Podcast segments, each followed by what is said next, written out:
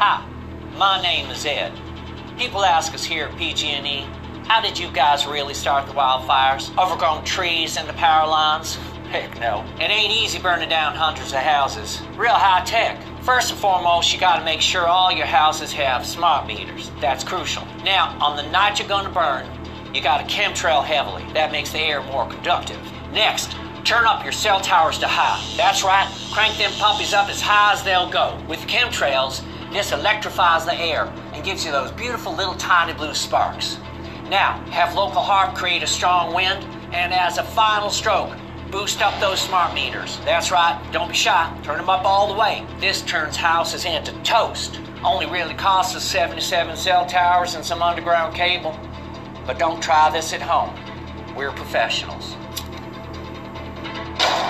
Another Rothschild utility. No shit.